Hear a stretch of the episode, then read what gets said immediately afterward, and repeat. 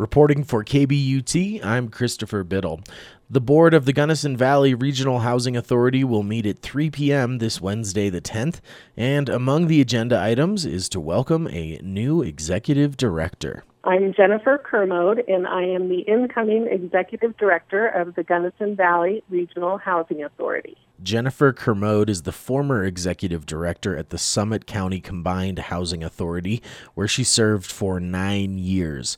She told KBUT that during her tenure, the Housing Authority completed construction of 350 new housing units.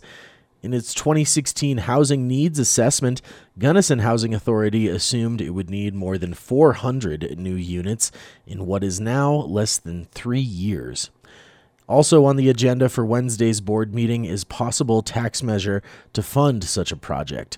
Kermode spoke to her experience with similar measures taken in Summit County.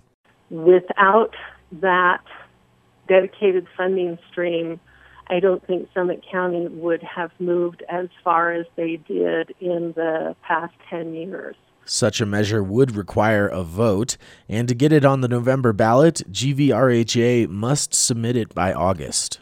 I think most of Gunnison County residents and businesses understand there's a housing problem, so it's critical for us to get the message out to them about the impacts of not taking care of the problem now and the benefits that a dedicated funding stream can provide to the community.